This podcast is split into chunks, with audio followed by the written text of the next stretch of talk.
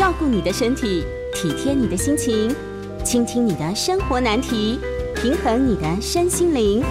欢迎收听《全民安扣名医时间》。来，各位观众，大家好，这里是九八新闻台，欢迎收听每周一到周五晚上八点播出的《全民安扣》节目。我是永和更新医院神经内科方世清医师。那有人说我是这个医界的爱因斯坦啊，哈，那可能是因为头发比较像的关系啊。那刚刚来的时候，这个在过马路就跌倒了哈，然后一一群这个车子看着我，还有警察看着我跌倒。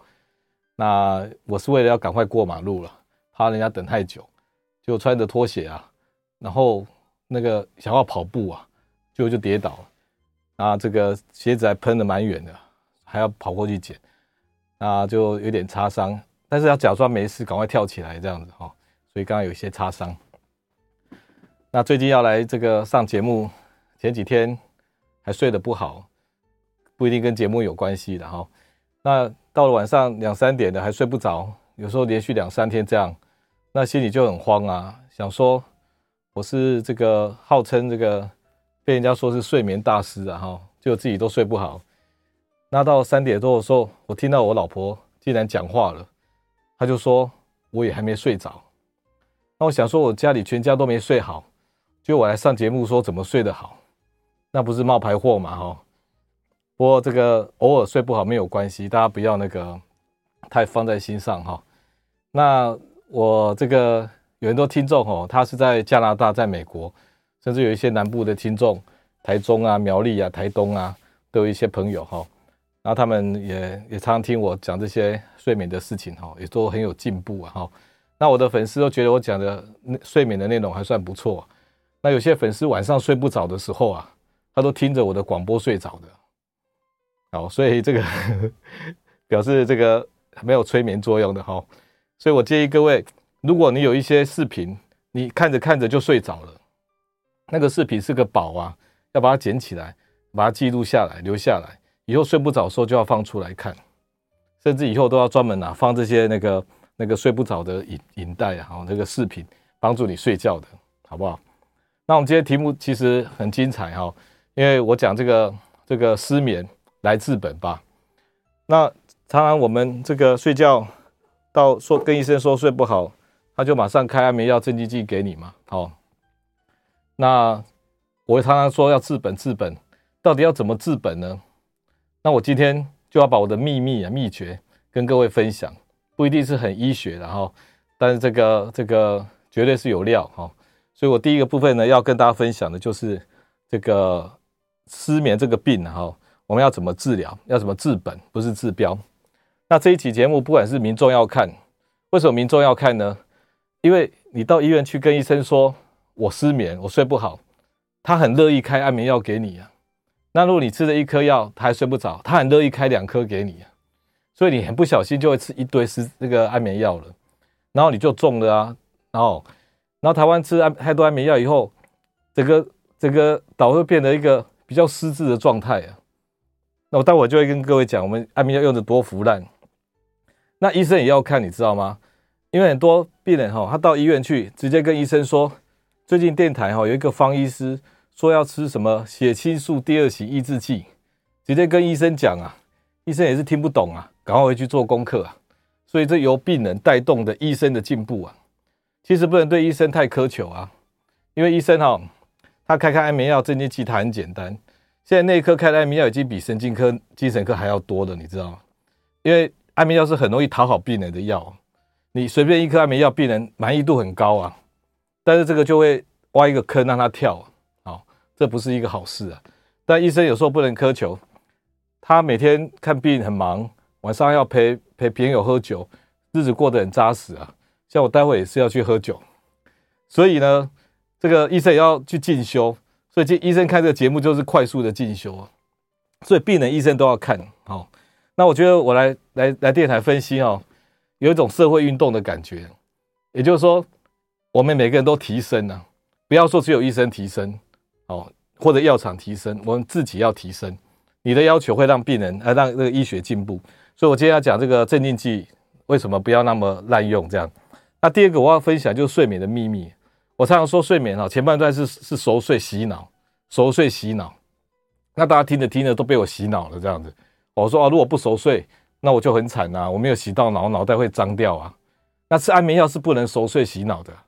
那病人有时候遇到一个一个一个进退两难的。今天如果我没有吃安眠药，我没熟睡，我没睡了，我连洗脑的机会都没有。我吃的安眠药，我根本没有办法熟睡，那是浅睡、假睡，那我也没有洗到脑，横竖都是死，怎么办呢？所以我要告诉你睡眠的秘诀是什么？还有要讲做梦，因为方医师也常跟各位讲，做梦是好事啊。哦，大家已经也都蛮认知，但为什么做梦是好事呢？为什么做梦很重要呢？所以我们今天就要从这个这一点切入，保证很精彩的哈。那首先我们来看我们的安眠药使用。你看哦，这个从两千零八年到二零一八年，我们的安眠药是指数成长，现在已经一年开九亿颗的安眠药。我们在亚洲开安眠药是第一名呢。那有些医生跟你说这不是安眠药，是镇静剂，他其实是糊弄你的。安眠药就是镇静剂，镇静剂就是安眠药，它们都作用在同一个受体上。那我们已经是亚洲第一的嘞。为什么亚洲第一？因为我们我们台湾健保很方便呐。你随便随便腰痛一下、头痛一下，你都赶快去看看病。我们那永和更新在菜市场对面啊，那阿嬷去买菜哈，都顺便来看一下病呢。哦，那问一下医生说这怎么回事？那你如果在美国，你要开车一一百公里，然后一进去门口就要付三千块台币，都还没拿到药哦，那你就不会那么头痛或者是腰痛，你就赶快跑去了嘛，对不对？所以台湾看病太方便，变成哦，安眠药开得太腐烂了，然后。病人要一个很效率、很快速的，就是说我要马上睡，我不能浪费时间，所以他需要安眠药。如果你给他开那种慢吞吞的什么治本的药啊，他就觉得没效。就好像你血压高，你没有吃一颗血压药马上退下来，你就会觉得那个药没有用。哦，所以治本的不热门、不流行，那就效率低。因为台湾是一个哈比较浅碟的，需要效率的那个那个贪心呐哈。那医生也要讨好病人啊。我开那个治本的药慢吞吞的都没效果，吃了三五天都不见反应，那他会相信这个医生吗？哦，所以哦，这个这个人家说上上下交相贼的，有时候哈、有时候我们都会觉得是是医生开给病人的，病人都说哦不是我要吃的，我是医生开给我的，然后然后医生会说啊病人要的嘛，病人叫一直要叫我开嘛，好像大家都是凶手，都是受害者，你知道吗？那其实医生开镇静剂给病人，病人吃了镇静剂马上睡，然后厂商也获获得那个卖出药的利益，那根本就三赢嘛，对不对？厂商也卖药了，医生也开药了，病人也拿药了。可是病人都拿药回去哈，医生开三颗，他只吃一颗呢，他开一颗他吃半颗呢，因为病人也要活嘛，对不对？好，所以这是三赢的局面。我们今天在这边一直去 去批评人家开镇静剂，好像在捣调皮捣蛋一样啊。所以这个哈，这个，但是大家一直在玩下去哈，我们都已经开到九亿颗、十亿颗了，几乎全台湾一个人一天一个要消耗四十颗左右的那个安眠药，我们是世界第二，赢过智，一智利还比我们多了哈。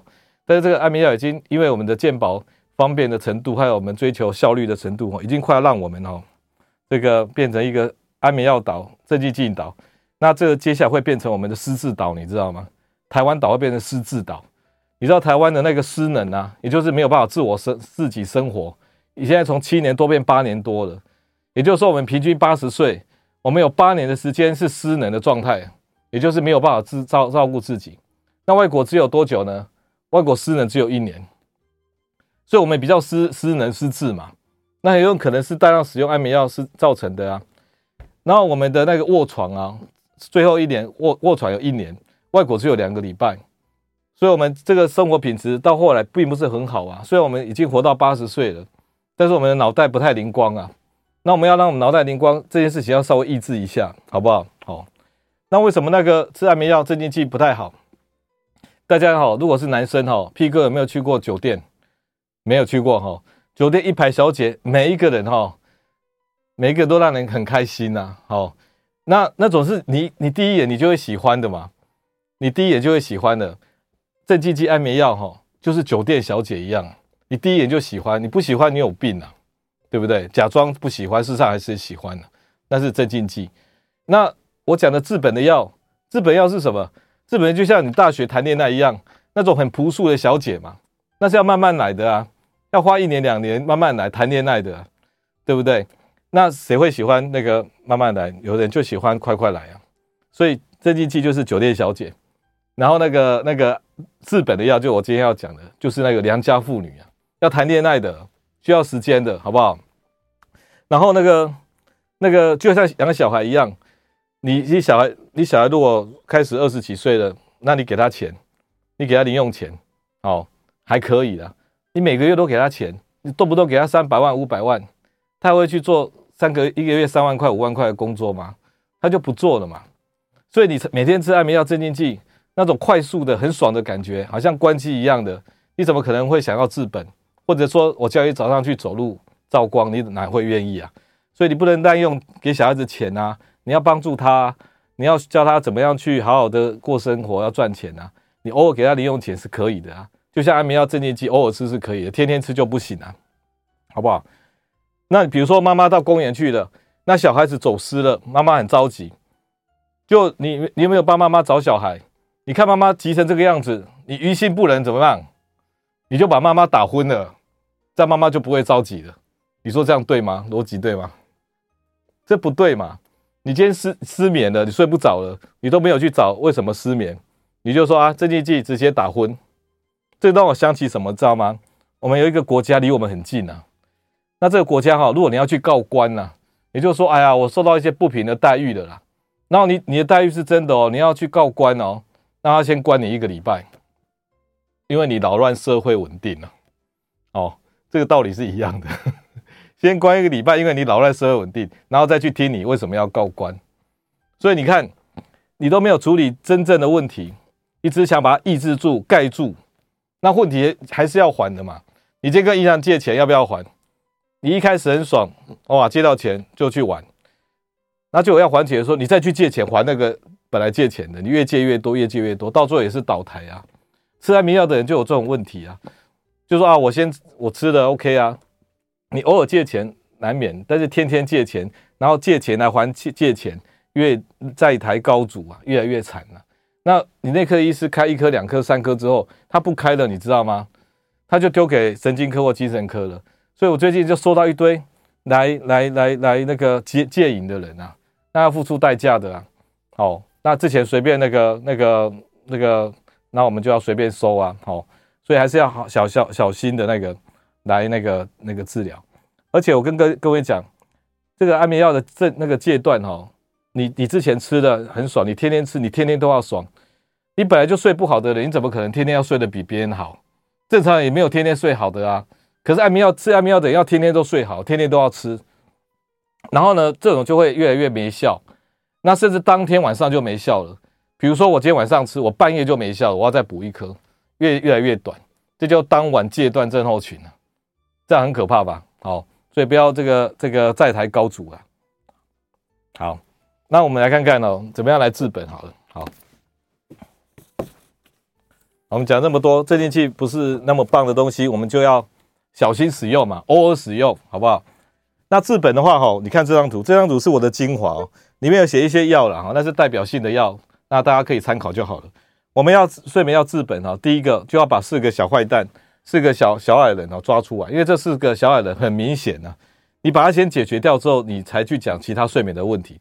我最喜欢这四种病人，第一个夜尿的病人，晚上起来上三次、五次、十次，而且尿还真的蛮多的哦。你觉得这正常吗？白天上的没那么多，晚上上的更多。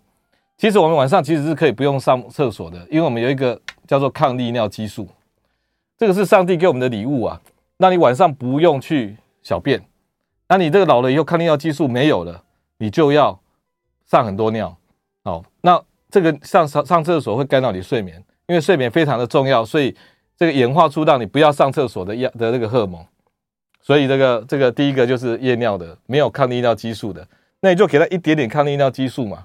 低剂量就好，半颗、一颗，然后同时要监测他的血液里面的钠。所以第一个就是夜尿，夜尿是个病啊，但是上个两三次、一两次不一定啊。而且没有尿的故意去上个厕所，那也不是病啊。我是讲是真的有尿的人，因为老人家有时候真的很辛苦，每一小时都去上厕所，而且还真的有尿。你给他一点抗利尿激素，你一个每一个小时都都起来，你怎么可能又可以睡着？哦，那第二个就是夜不宁症候群。夜不宁就是你只要晚上任何不舒服的症状，包含你脚冷冷的、热热的、紧紧的。有一个老先生在安养院呢，哈，他说晚上有有人有鬼在抓他的脚，那听起来好像是真的鬼在抓嘛，哈，其实不是，他晚上脚不舒服，但是他感觉好像有人在拉他的脚，那就是一个典型的夜不宁症候群。那有人晚上呢，他会流口水嘞，流口水算个病吗？那晚晚上因为胃酸逆流了，晚上觉得这里特别怪怪的嘞，然后这些都是叫做夜不宁症候群。为什么呢？因为我们晚上的时候，我们多巴胺浓度偏低。多巴胺是什么东西？它是把我们身体、心、筋、脑袋跟灵魂、身心灵连在一起的浆糊啊。这个多巴胺不够的时候啊，你都身心灵失联了。失联的结果，你找不到脚，你会不会担心脚不见了？当然会担心啊。所以它制造一些不是真正的疼痛哦，就是任何任何不舒服，但是不是疼痛，然后来来来叫你去动那个脚。所以有时候你会抽动哦，有时候会抽筋，因为它已经失联，它没有在管的。你动一下的时候，忘记踩刹车，冲太猛，你肌肉就拉拉到了，就抽筋了。所以为什么晚上一翻身就抽筋？哦，那这个所有晚上还有包含什么什么那个小朋友睡觉滚来滚去的啊，磨牙啦，还有什么鬼压床啊，哦，半夜这个讲梦话啦，手舞足蹈的啊，这些只要在晚上发生的，白天不发生哦，那就叫夜不宁啊，这我定义的。那夜不宁就要是缺多巴胺，身心里没有结合，那就要吃一点多巴胺刺激剂，超有用的。好，欢迎回到九八新闻台全民安扣节目，我是永和更新神经内科方世奇医师啊，医界的爱因斯坦这样。那我们继续讲下去，我们治本里面有抓四个小人哈，第三个小人就是夜痒啊，有没有人晚上眼睛痒、鼻子痒、喉咙痒、皮肤痒，还长荨麻疹出来的？他、啊、就就喜欢晚上来，那这种人哈、哦，干扰睡眠很多啊。那是因为什么关系？那你就吃了一个抗组织胺就不痒了嘛，对不对？那抗组织胺，组织胺这个东西哈、哦，它是白天让我们有精神会嗨的，然后它也会让免疫系统嗨的，嗨它就会骚扰你啊。到了晚上，组织胺要下来的，它下不来，所以你又嗨睡不着，然后又皮肤痒、荨麻疹、喉咙痒、眼睛痒、鼻子痒，到处痒。我把它叫做夜痒啊。刚好夜尿、夜不宁，他有夜痒。夜痒的人就是组织胺晚上浓度下不来，太高了，那就是抗组织胺嘛，对不对？就抗组织胺都吃第二代、第三代那种高级的抗组织胺，为什么？表示医生有本事嘛。而那些所谓的第三代，就是比较不会想睡觉的。但是你应该要给他吃第一代的，第一代就是想睡觉的，有副作用的。你要同时把组织胺抑制下来，然后他鼻子也会干，免疫系统也会乖。所以要给他吃第一代的，第一代就叫霹雳啊，很霹雳的霹雳。你不要故意吃第二代、第三代的，你吃半颗、一颗都可以。每天吃，吃一段时间，你的免疫系统会变乖。像你有荨麻疹怎么治疗？你跟他打游击战，你打了二十年还在打。你如果有荨麻疹的人呢，你就要天天吃，天天吃，天天吃，吃一颗不够吃两颗，吃一种不够吃两种。然后呢，连续三个月让他都不发作，那他就不会来了，他就销声匿迹。也很长的一段时间，就好像你今天如果隔壁开一家不良场所，有小姐的，就有警察来临检，偶尔临检会不会关店？不会啊，他跟你玩捉迷藏啊，你必须要警察站岗站三个月，那客人死心了，然后店家也死心了才会关门嘛。所以你抗组织胺要天天吃，吃到够，好不好？夜痒症这个大家都不知道，吃抗组织胺不是随便吃的，有氧在吃的啊，固定吃的，吃一段时间，最后是疼痛。疼痛有一个药叫利瑞卡，利瑞卡这个药呢，它是类似，它是镇静的效果很很够，因为它让你大脑哦不联系，整个停下来，它是一个钙离子阻断剂，它不是镇静剂。那因为神经跟神经之间不联系，它就好像被关机一样，然后它就得到休息，那疼痛就痛不起来，所以它是治疗疼痛的良药。它本来是治疗癫痫的，效果不怎么样，但是它对睡眠也特有好处。所以你晚上如果有有真正的疼痛，比如说你的腰痛，躺下去很痛，这里痛那里痛，真的痛哦，不是腿不灵的那种怪病哦，是是那种真正的痛。晚上利瑞卡一举两得，治疗你的痛，因为它让大脑休息，又同时可以睡觉，所以先把四个小人抓出来之后搞定。那病人来就说我没有啊，我就单纯入睡困难啊。我没有其他的特殊的问题啊，那我睡着了也 OK 啊。我把睡觉分为前半段的入睡困难，中间的浅面浅眠多睡多梦啊，就是睡得很浅，一直梦一直梦，然后最后就是睡太短，本来要睡七个小时，只睡四五三四五个小时就下上来了。哦，然后这个这三种病，前面这种病哦，入睡困难的是病人自己的病啊，你要负很多责任啊。哦，然后后面呢是那个医生的医生的责任，医生要负责把你为什么会浅眠，为什么多梦，为什么睡太短搞定。那我们来讲，为什么睡不着？我说就是睡不着啊，我没有睡意啊。问题就来了，为什么睡觉该到你没有睡意？应该要累啊，应该有睡意啊。因为你白天不够累，你白天劳心不劳力，没有去做活动。你要去做一些体力的活动，那你累啊，累才会有所谓的腺苷呐。腺苷就是我们那个那个一个能量分子，表示你累的一个一个字一个标志啊。你要有这个腺苷，你白天要累啊。你没有没有累，没有睡意，没有睡意就是没有累，好，所以第一个要累，要体力的累，故意去累，不是精神上的累，因为这个腺苷是体力的累。如果你喝的咖啡就会把腺苷挡住，你就没有办法累，好。那第二个要有日夜周期，你白天晚上哈要分清楚一点，好，你白天晚上要分清楚一点。有些人呢，这个这个晚上才开始生活哈，白天就没有精神，晚上才开始生活。那要怎么样才会有日夜周期呢？你早上第一道光一定要去接收，就好像把你的生理时钟打开一样，好不好？所以今天不管你你睡得好不好，你就固定时间起床去照光。那个照光那个动作啊，三十分钟就好像打开你的生理时钟一样，哎，这非常重要的。那到晚上要按，要按，然后呢，那个按呢，褪黑激素才敢出来。褪黑激素非常的害羞啊，你光是看手机看荧幕那个蓝光啊，八十 percent 的褪黑激素就就不敢出来了。他非常的害羞，所以你睡觉的时候最好戴个眼罩，连微光都不要，戴个眼罩他就大胆的出来。那有些人老了以后哈，褪黑激素做不出来了，那你就要补一点褪黑激素。但是褪黑激素是良家妇女，她没有感觉，好，他没有感觉，但是要吃了一个月之后就会有感觉，好不好？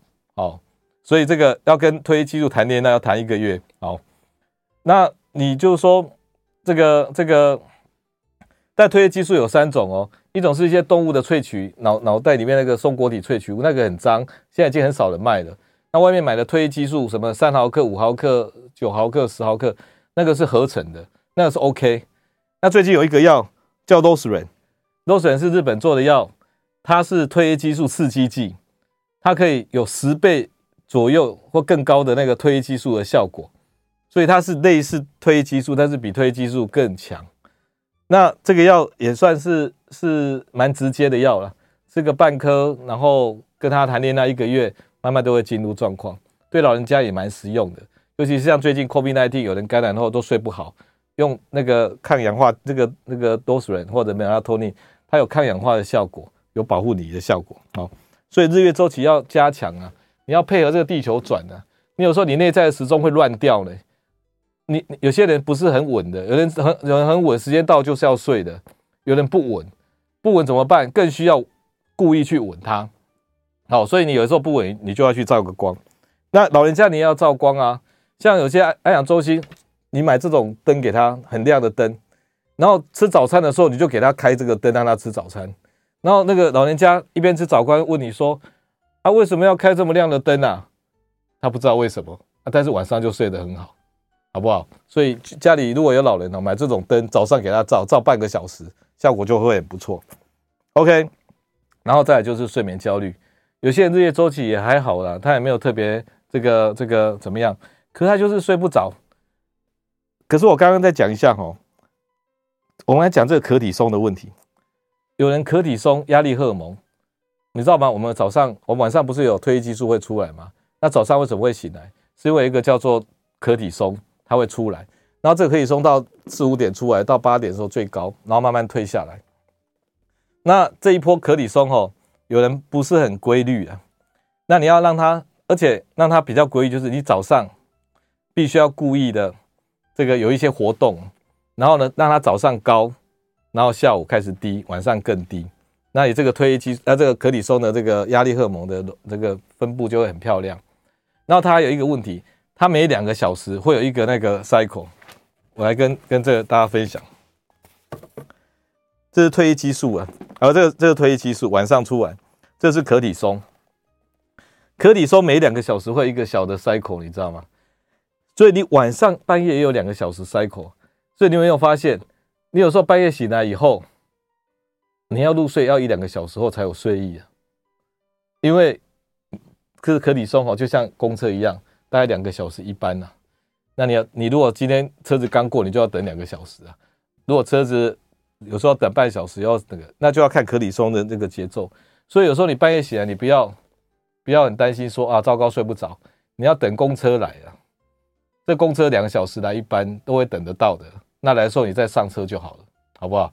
因为你不要因为睡不着就越来越焦虑，说糟糕睡不着了，然后自己吓自己，然后越吓就越睡不着。所以我们这个两个小时的可理松，你知道中医。中医的经脉都是两个小时一个一个一个段落的，我们不是有十二经脉吗？然后他们就说两个小时走一个经脉，可理松也是一样诶，这个压力荷尔蒙两个小时，让你有精神没精神，有精神没精神，有精神没精神，都以两个小时为单位，好不好？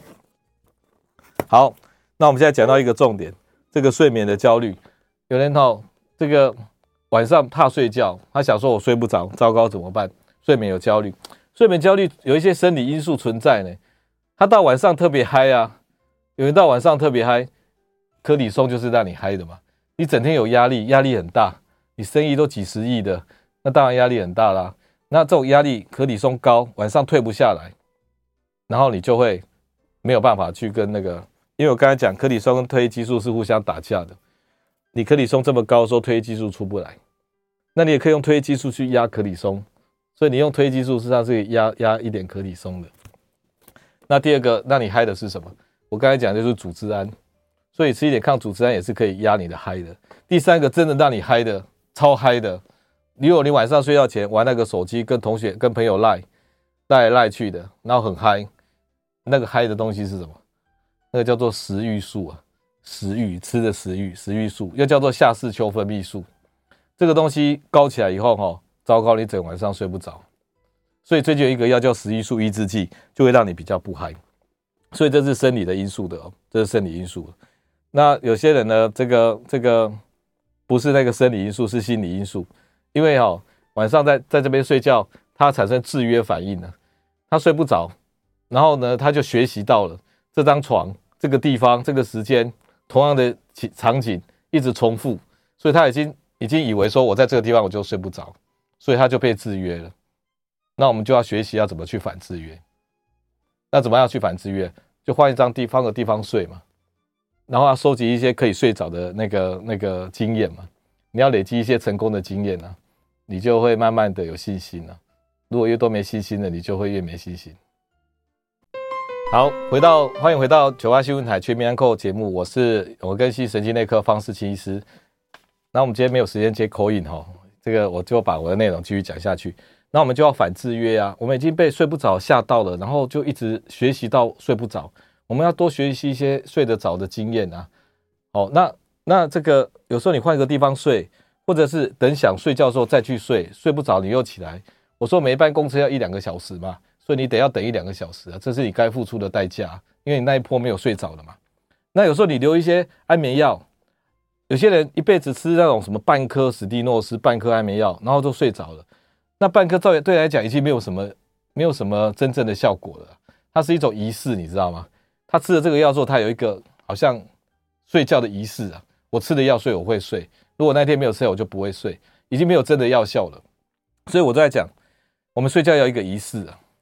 我们睡觉吼，你如果做这个这个这个这个，就好像我在暗示我待会要睡觉了。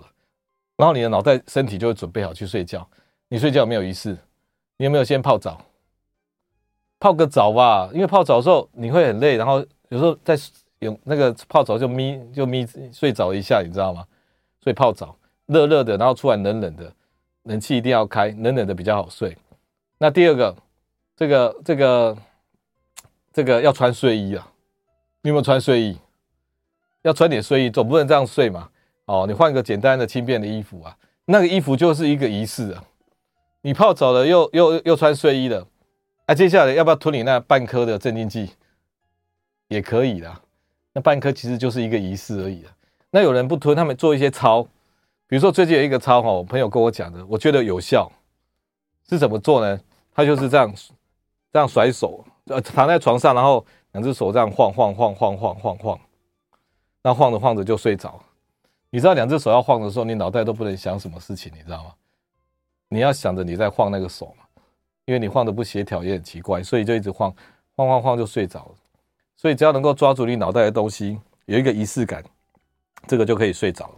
好，那那这些你都做了，你也有仪式，但一躺下去，前仇啊什么往往往事旧恨全部都出现了，那怎么办呢？脑袋里面转不停啊，哦，时时刻刻转不停啊，那怎么样让他收心呢？你说叫他经记下来，你如果有一个东西一直念啊、嗯，比如说我，比如说一二三四，一二三四，一二三四，你念一万遍，有时候无聊，你会睡着，对不对？可是你很难做这种事情啊！你放个放个那个声音，哦哦哦哦，你也是会睡着，很无聊。如果你去注意它的话，如果你去听一些，比如说我我讲的很无聊的视频，那你听一听，都我声音又没有高低起伏，然后就睡着。哦，然后你要用图像啊！我教各位就是正统的方法，就是你脑袋如果关不下来，你就不要关了，你就全力以赴开吧，用图像去去那个那个攻击它。什么样的图像呢？比如说你最近去玩什么地方？哦，有没有跟女朋友出出去玩？然后那个柔情的图像，你把它拿在梦中睡觉前，你就看着那个那幅图。因为用到我们睡觉的时候是用后脑的，所以你要用图，用力看图。你既然横竖都要用力的，你就用力看图啊。然后那个图像你一直看，一直看，一直看。那、如果失败了，你就算了，你就换第二个图。然后失败再换第三个图。那但几乎两个图、三个图就把你送进去睡觉了，因为你那时候用的脑袋就是睡觉的脑袋，而不是白天的脑袋。好，然后呢，你还可以用什么？你还可以用创造一些画面啊，比如，比如说你最近有一个病友，他画了那个一个湖面，然后，然后呢有一艘小船，然后划着小船，那我现在就给你催眠一下，我给全部听众催眠一下，你就在一个湖面上，很平静的湖面，那有一艘小船，那前面有一些一些烟雾啊，湖面上的那些雾吧，所以看不到很清楚，只看到远方好像有一些山。然后呢，你就划着这个小船往前走，然后那个小船经过那个水坡，然后一点点声音，然后到雾里面，你就看得更不清楚了。那这样就睡着了，你就营造那个画面。啊，如果你想到一些不好的画面怎么办？想到一些不好画面哦，比如说有一个一个太太，她就是被家暴嘛，一直打。那每次睡觉前，她都梦到，她都看到，想到。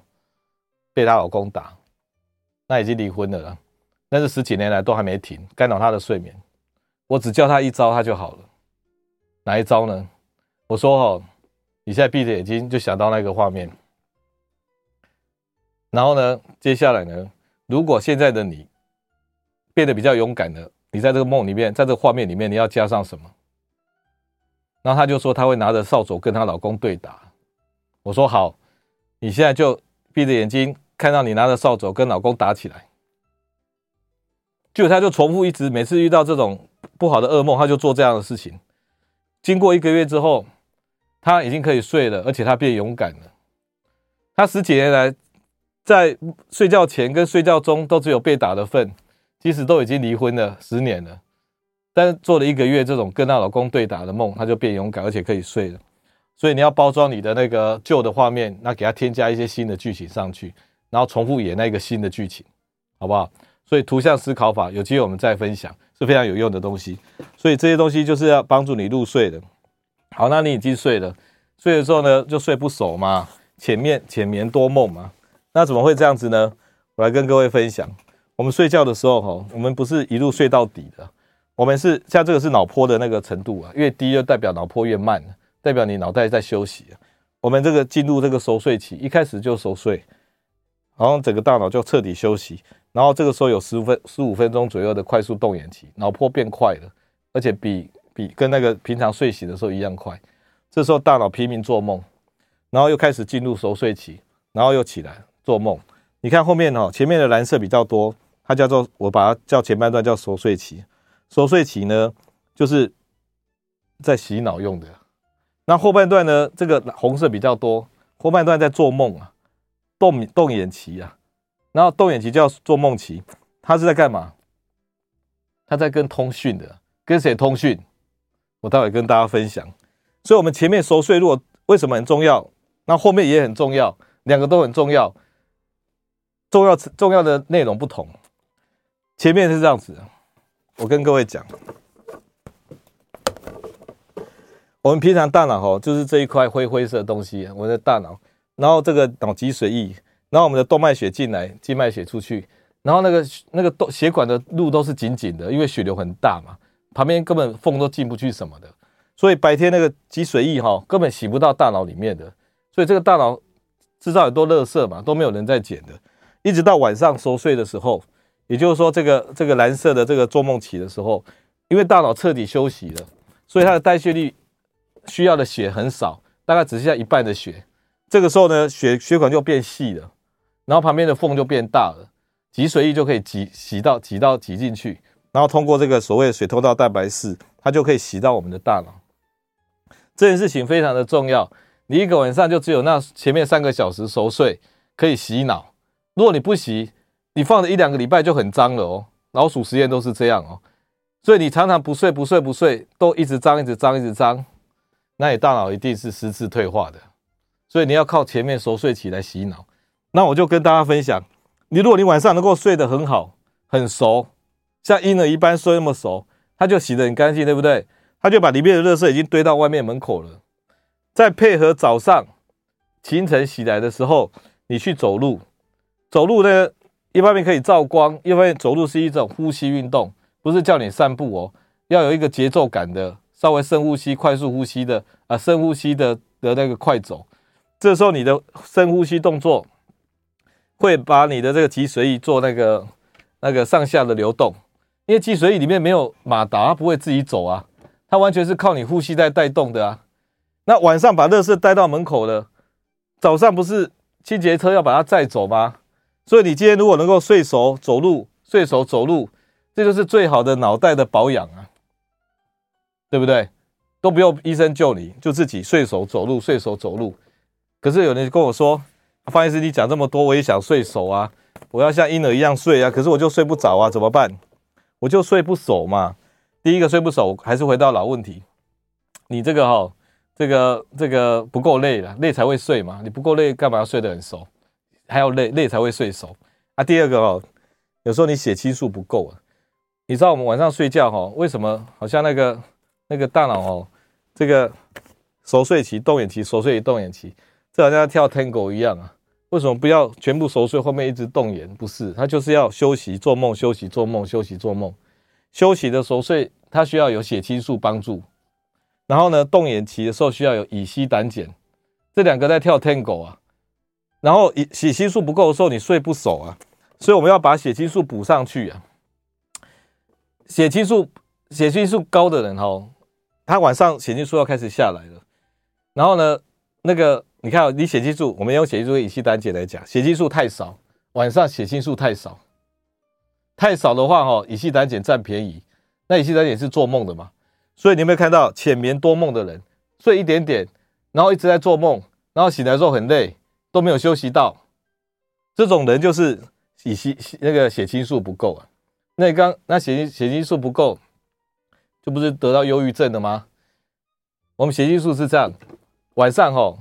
不能太高，也不能太低啊！太高你睡不着啊，太低呢又不够啊，不够的话呢就一直做梦，而且这种人呢会变成什么样呢？这种晚上的血清素低的症候群，这种病人是什么样子呢？他就是睡得很浅，梦很多，然后他有忧郁的性格，因为哈那种梦哈都是比较焦虑的梦、恐惧的梦，然后晚上一直做梦，一直做梦，就把这个事情巩固起来，你知道吗？所以他就长长期而来，他就变成一种忧郁的性格。所以这个这个这个不好，然后早上起来都没有休息到，很累。那这种人呢，你就要给他补充一点血清素。好，那血清素有两种啊，药物有两种，一种是像忧郁症的病人，整天血清素都不够的，所以他给他吃提升血清素的药。那提升血清素的药有时候这个对忧郁的人有效啊。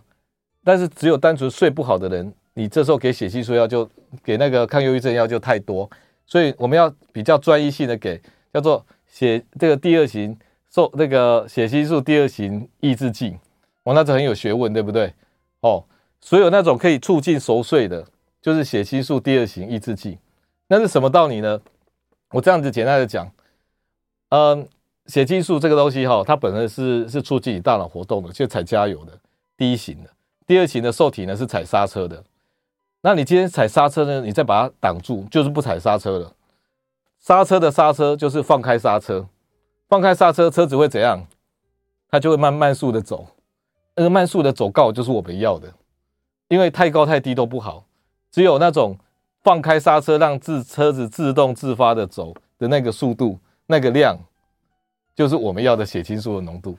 所以如果你今天没有那个血清素低，那你想要这个让他晚上睡得很熟，你就可以用血清素第二型抑制剂。它有哪些药呢？它有美思瑞、美食欲，大家都知道。马兜散就是刚刚有人说吃了肝脏有时候会发炎，会那个肝指标提高的。凡多散，然后雷莫龙、明玉婷，这个药吃的呢，心情好、睡眠好、食欲好。有些猫如果不吃饭哦，你给它丢半颗哈，就猫吃一吃，食欲都变好。那安养院中心的老人哦，很多都食欲不好的。吃瑞莫龙，又可以睡，心情又稳定，食欲又变好。这三个药或更多，三环抗忧郁剂啊，它的都是血清素的第二型抑制剂，然后它提升熟睡期。好，所以这是一种类型的人。哎，那欢迎回到九八新闻台全民安扣节目，我是永和更新神经内科方世奇医师。那我们现在进入到哈今天节目里面哈最精彩、最神秘的一个部段呢的段落，就是动眼期。动眼期，你看哦，这是红红的哈。就是我们大脑那个时候就在做梦，然后那个动眼期、做梦期哈，有一些特点呢。我跟各位先分享一下，我们是全力以赴去做梦的，全力以赴哦。我们大脑在休息之后，看这个就是休息，然后就做梦，休息就做梦。他休息的目的就是为了冲那个梦，那那个梦的那个大脑的代谢都是到一百二十 percent，比平常白天活动更高的。而且为了做那个梦哦，我们身体是完全不管它的。这时候，如果你你给它体温，那个外面的温度调很低，它就变变温动物。然后你心肌梗塞、脑血流、脑中风，它都不管，整个身体的肌肉完全没有张力，然后几乎都是身体是解离的，然后大大脑全力以赴做梦。那做梦这么重要，你怎么不在乎？要很在乎嘛。然后，如果今天动物，你把它剥夺它的动眼期睡眠，小老鼠十几天就死掉了，猫跟狗也是一样，能吃能喝，但是不做梦就会死掉。所以你看梦有没有很神秘？你根本看不起梦，对不对？但是梦本身的内容哦，并不是说很重要。梦的内容呢，那些杂梦啊，什么都我我为了做这些梦，然后搞这么大的事情吗？其实不是，那些就是萤幕保护城市啊。有人有开，有人没开啊。那开了以后，就是把白天的杂梦哦，这些图片拿来用一用。那有人利用这个机会做了一些，得到一些好处啊。我我要讲做梦的好处，但是做梦好处不是他的目的。比如说我讲几个，第一个，我们晚上休息的时候，这个休息的时候，大脑停下来了，放在海马回里面的短期记忆，它本来暂存在那边嘛，它要拿到皮层放嘛，这时候大脑休息，它就可以拿到皮层的门口。做梦起的时候，它就把它整理好，放到该放的地方。所以你的记忆力，你念过书，你晚上睡睡一个觉，你就会把它巩固起来。所以睡觉才可以巩固你的学习的心得。哦，所以这第一个好处。但是没有这个好处，你会不会死？因为大脑没有整理，所以你没有做梦，所以你就会死吗？不需要嘛，对不对？没有这样子就会死的。好，第二个，你在这个阶段的时候，你的血清素是很低的，因为乙烯胆碱占上风嘛。他演了一场戏，他把你的这些哩哩啦啦捡起来，然后演了一场戏。那一场戏里面，血激素跟正肾上腺素都很低。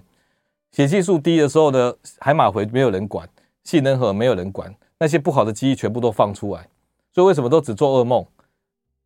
还有春梦，我们在八十 percent 是噩梦，二十 percent 是春梦，是因为我们血激素很低，所以释放出我们的杏仁核里面的不好的记忆，然后正肾上腺素又很低，所以这时候你根本爬不起来，就好像你在看自己人生的舞台剧啊，然后恐怖片，但是你没有怕，这样一次两次看完以后哈，你就得到自我疗愈的效果，所以如果做这种悲伤的梦又不怕。你就自我疗愈就过关了。所以睡觉有这个好处，但是没有做这种梦，你就会死吗？也不会嘛，对不对？所以这个也不是真正的理由嘛，这是赚到的好处嘛。那接下来是什么？我再跟各位讲讲这张图，神秘的睡眠的这张图。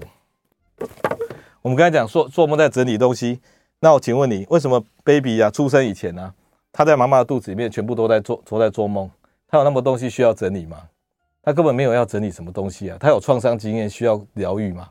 他也没有要疗愈啊。然后我们的我们做梦期呢，一直随着我们的年纪越来越少越来越少，然后我们就死掉了。所以我跟各位讲，所以叫做梦最大的秘密，重点来喽，就是跟云端的管理者做通讯，跟云端的管理者做通讯。你的手机要不要 update 那个软体？每隔一段时间他就叫你要更新软体嘛。大概十五分钟左右嘛，你晚上睡觉前你把它按上去，按上去之后怎么样？它就你都不能玩手机的嘛，然后它就在 update update 嘛。我们身体就是那一台手机啊，我们需要 update。假设我们今天地球哈派了一百万台机器人到火星去好了，那火星人有自自己的 AI 在那边活活活，但是你要监控它，你有一个任务，每天要跟火星上的机器人跟云端的管理者做联系。如果你云端的地球人，发现这台机器编号一一千号的，他都已经七天十天没有跟你联络了，你心里会怎么想？他一定坏掉了嘛？是不是就给他拔插头了？所以你不睡觉，老天会以为你死掉了呢。所以他就让你这个重新关机的，就像骇客任务拔插头你就走了呢。然后呢，他就把你的累积的软体到仓库里面启动一台新的机器，然后传给他呢。小 baby 在睡觉的时候就是被启动的新的机器呢。然后他就要下载新的软体呢，是不是？你买一个电脑，你 update 你那个重新买的时候，是不是要灌软体灌很久？小 baby 就在灌软体呢。然后呢，你每天都要联系呢，你不联系，老天以为你你你那个云端以为你不见了，就把你关机了呢。而且你年纪大，你越不睡，你越容易被关机呢。有人老人家为什么说不要出国？尤其到美国去，时差十二个小时，结果你睡不着，三四天没睡，被关机死掉。然后呢，这个这个，所以这是机器人版的，这是我的机器人版的的这个轮回了。那你既然说那个那个动眼期睡眠这么重要，那我们就要把用三个药把它可以睡得很好。糟糕，今天这个时间有限。好，这三个药就是乙烯胆碱。